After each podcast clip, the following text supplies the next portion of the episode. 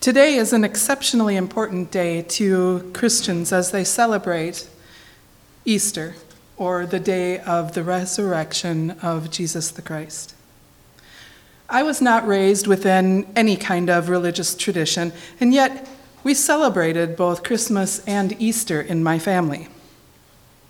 I don't ever remember discussing the meaning of the or the significance of these holidays, and certainly we didn't discuss um, Jesus. In childhood, I had no idea that Easter had anything to do with Christianity. Holidays for us were a time to gather with the family and spend time together sharing a meal. For Easter, we received baskets filled with candy, and we searched the house for the eggs that we had colored earlier that week. Easter wasn't an important holiday for us, and there was not the same kind of excitement anticipation and drama surrounding it that was present for Christmas. Now, Christmas was a big deal, both celebrated and dreaded in my family. Now, it made sense that we didn't talk about the Christian meaning of Christian, Christmas or Easter since my immediate family wasn't Christian. Where I grew up, Religion wasn't a regular topic of conversation as it is here in the southern United States. However, there were religious references scattered throughout the culture. Things that, for me, got mixed into the larger narratives about the Easter Bunny and Santa Claus, which were discussed widely. There were many things that I found puzzling about these characters and the antics, along with that of the Tooth Fairy. I didn't, realize, didn't really understand why we celebrated a bunny hiding eggs, but it was fun. For Christmas, there always seemed to be an explanation that could put to rest some of my doubts, and th- things that seemed to confirm the incredible stories I heard. For example, I saw real live reindeer at a farm. While I didn't see them fly, it seemed likely that if they really existed, then they could probably fly too. It was when I was 10 years old that everything changed. My parents had always stressed the importance of truth telling and honesty.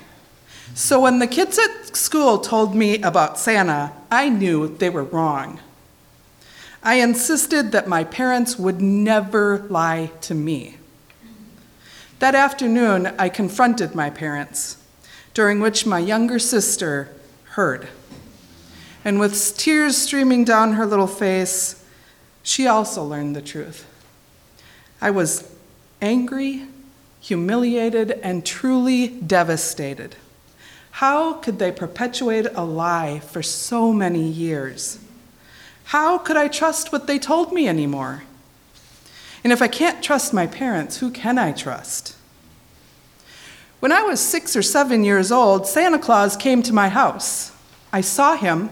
He talked to my dad. How could that be true? Having the truth didn't seem to make things any clearer. Instead, there were more questions, and everything seemed to be shifting under my feet. In addition, there was another character associated with Christmas that I didn't understand and didn't realize wasn't the same person. There were so many things surrounding Christmas that were simply perplexing. And Christmas is infused into so much of our culture shopping, gifts, meals, cookies, decorations. Festivities begin the day after Thanksgiving and go for an entire month. Easter, on the other hand, is generally celebrated one Sunday among the general Christian population and for three or four days among the more observant Christians. For me, it wasn't until much later that I began to understand that there was a religious significance to this holiday. The word Easter likely came from pre Christian times and referred to a goddess who was celebrated at the beginning of spring or the spring equinox. The Easter bunny was likely created in the 19th century, the bunny symbolizing fertility as it could have many babies, and um, bunnies hiding eggs, which symbolize new life. Over hundreds of years, many different stories converged and merged to create the modern day Easter and confusing children all over like me. For Christians, this is the time commemorating when Jesus of Nazareth died, and at the point which three days later he was said to have resurrected. There are several accounts of these events within the Christian scriptures. This morning, we're going to hear some parts from three versions from the synoptic gospels of Matthew, Mark, and Luke. I'll be reading from the um, New Revised Standard Version. Authorities generally agree that the oldest written text is that of Mark, and that the writers of the other texts likely had heard the gospel according to Mark. This morning, we're going to be sandwiching Mark between Matthew and Luke. So, first, let's hear the story according to the Gospel of Matthew, chapter 28.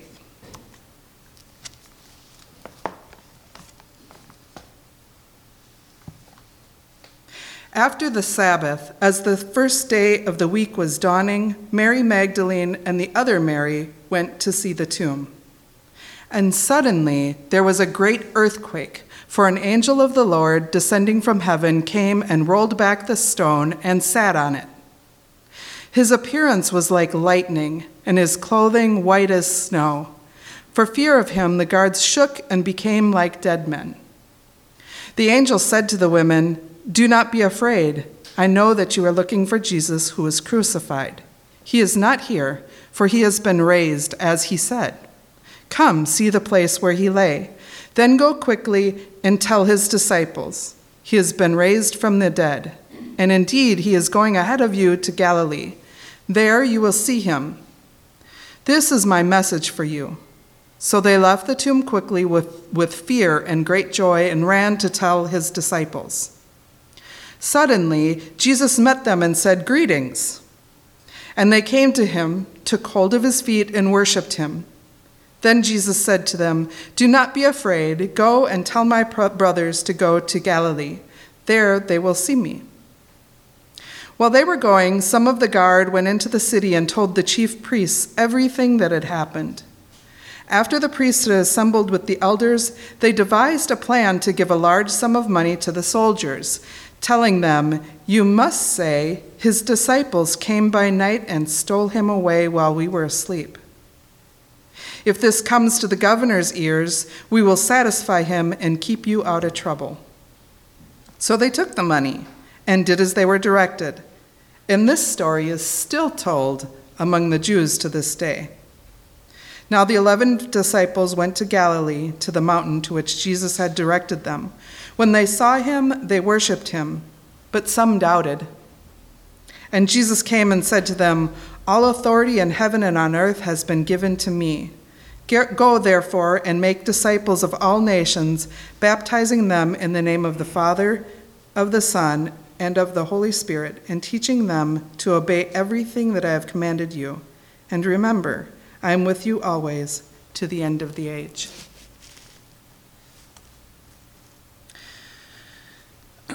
Here is an account of what happened after the death of Jesus.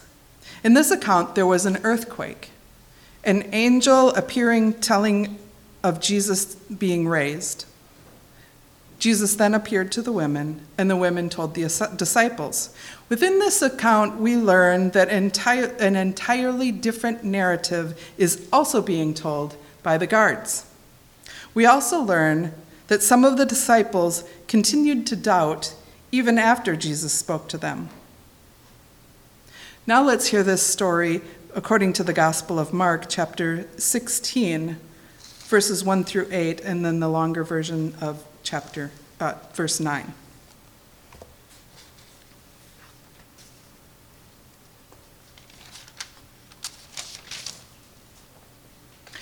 When the Sabbath was over, Mary Magdalene and Mary, the mother of James, and Salome bought spices so that they might go and anoint him. And very, very early on, the first day of the week, when the sun had risen, they went to the tomb. And they had been saying to one another, who will roll away the stone for us from the entrance to the tomb? When they looked up, they saw that the stone, which was very large, had already been rolled back. As they entered the tomb, they saw a young man dressed in a white robe sitting on the right side, and they were alarmed. But he said to them, Do not be alarmed. You are looking for Jesus of Nazareth, who was crucified. He has been raised. He is not here. Look, there is the place where they laid him. But go tell his disciples and Peter that he is going ahead of you to Galilee. There you will see him, just as he told you. So they went out and fled from the tomb, for terror and amazement had seized them, and they said nothing to anyone, for they were afraid. Now, after he rose early on the first day of the week, he appeared first to Mary Magdalene, from which he had cast out seven demons. They went out and told those who had been with him while they were mourning and weeping. But when they heard that he was alive and had been seen by her, they would not believe it. After this, he appeared in another form to two of them, as they were walking into the country, and they went back and told the rest, but they did not believe them. Later, he appeared to the eleven themselves as they were sitting at the table, and he upbraided them for their lack of faith and stubbornness because they had not believed those who saw, saw him after he had risen. And he said to them, Go into all the world and proclaim the good news to the whole creation. We'll end there. Notice that in this account, there's another woman with, um, with the Marys. And the women encounter a young man in a white robe who tells them what happens to Jesus' body. In this account, Jesus first appeared, appeared to Mary Magdalene and the not to all of the women, as was true in Matthew. And the men did not believe him. He appeared to others who also didn't believe, and then to the apostles who didn't believe. And in this account, Jesus chastised those who did not believe. And so here is our final version of the Gospel according to Luke, chapter 24. But on the first day of the week, at early dawn, they came to the tomb, taking the spices that they had prepared. They found the stone rolled away from the tomb, but when they went in, they did not find the body. While they were perplexed about this, suddenly two men in dazzling clothes stood beside them. The women were terrified and bowed their faces to the ground. But the men said to them, Why do you look for the living among the dead? He is not here, he has risen. Remember how he told you while he was still in Galilee that the Son of Man must be handed over to sinners and be crucified, and on the third day rise again. Then they returned his they remembered his words and re, and returning from the tomb they told all this to the 11 and to the rest. Now it was Mary Magdalene, Joanna, Mary the mother of James, and the other women with them who told this to the apostles. But these words seemed to them an idle tale, and they did not believe them. But Peter got up and ran to the tomb. Stooping and looking in, he saw the linen cloths by themselves. Then he went home and amazed at what had happened. Now, uh, on that same day, two of them were going to a village called Emmaus, about seven miles from Jerusalem, and talking with each other about all these things that had happened. While they were talking and discussing, Jesus himself came near and went with them. And the account goes on to talk about that walk to into um, Emmaus.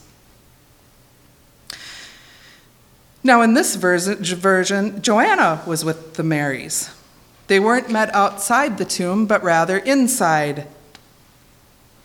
They were met not by an angel, as in Matthew, or a man in white robes, as in Mark, but two men in dazzling clothes. Mary told the apostles who did not believe. Mark went to look for himself and then believed. This version also gives an extended account, which I didn't read, of the encounter the two men had with Jesus before Jesus appeared to the rest.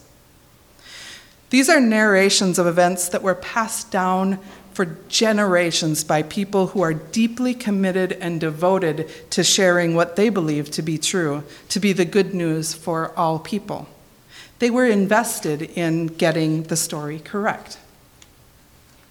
Between these three versions, many similarities are found. In all of the accounts, it was Sunday, the day after the Sabbath. The tomb was empty. The women were either alarmed, afraid, or terrified. They were told that Jesus was not there and had been raised. When the women told the others, they weren't believed. There are also differences between the stories and some of the details given. For example, who exactly went to the tomb? Whose name is remembered? Whose name is written down? Who gave the women the message? An angel? A man? Two men? And then who did the women tell? Eyewitness accounts have always been problematic, and yet we base so much of our decisions upon what we think we saw. Too many, too many people have been imprisoned based on eyewitness testimony and later exonerated when new evidence proves that they could not have been the person committing the crime. Or we say, I'll believe it when I see it, or seeing is believing. When I was 16, I was in the front seat passenger of a car involved in a minor crash. I saw the black car coming at us prior to impact. Afterwards, I was stunned to see that the car, in fact, was not black.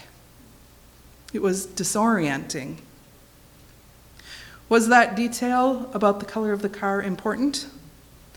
Not really, because there wasn't a question about what happened. If, on the other hand, the driver had sped off, I, I would have believed that I saw a black car, and that's what the police would have searched for. Who gets to tell the story of any event? Who is telling the story?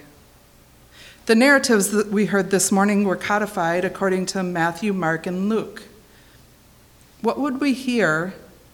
How would the story be different if told from the point of view of Salome or Joanna? What parts of the event would have been most important to them to tell? What would they have written down? How would they tell the story? Deciding what is or isn't important detail can be tricky. Does it matter that the story, as written, reports that the message came from three different entities? What these stories illustrate so well is that there is never one story. There are always multitudes of stories which are influenced by experience, context, and background of all involved. The story is influenced by all who witness the events, by those accounts they tell, by, the, by those that become written, and which ones are codified, and then further influenced by every person who hears the story. Every one of you will come away this morning having heard a different sermon. You will each hear things in the sermon that others didn't hear. And I can tell you that sometimes I'm nerving for somebody giving the sermon. you each bring your own experiences, background, context, ideas, and relationship with the divine with you, which shapes your experience of the sermon. What you get out of the sermon will be unique to you. And that is the beauty. You are the narrator of your own story. Every event in your life, you have the power to shape. You don't have to pick up the story that others are telling about you or for you.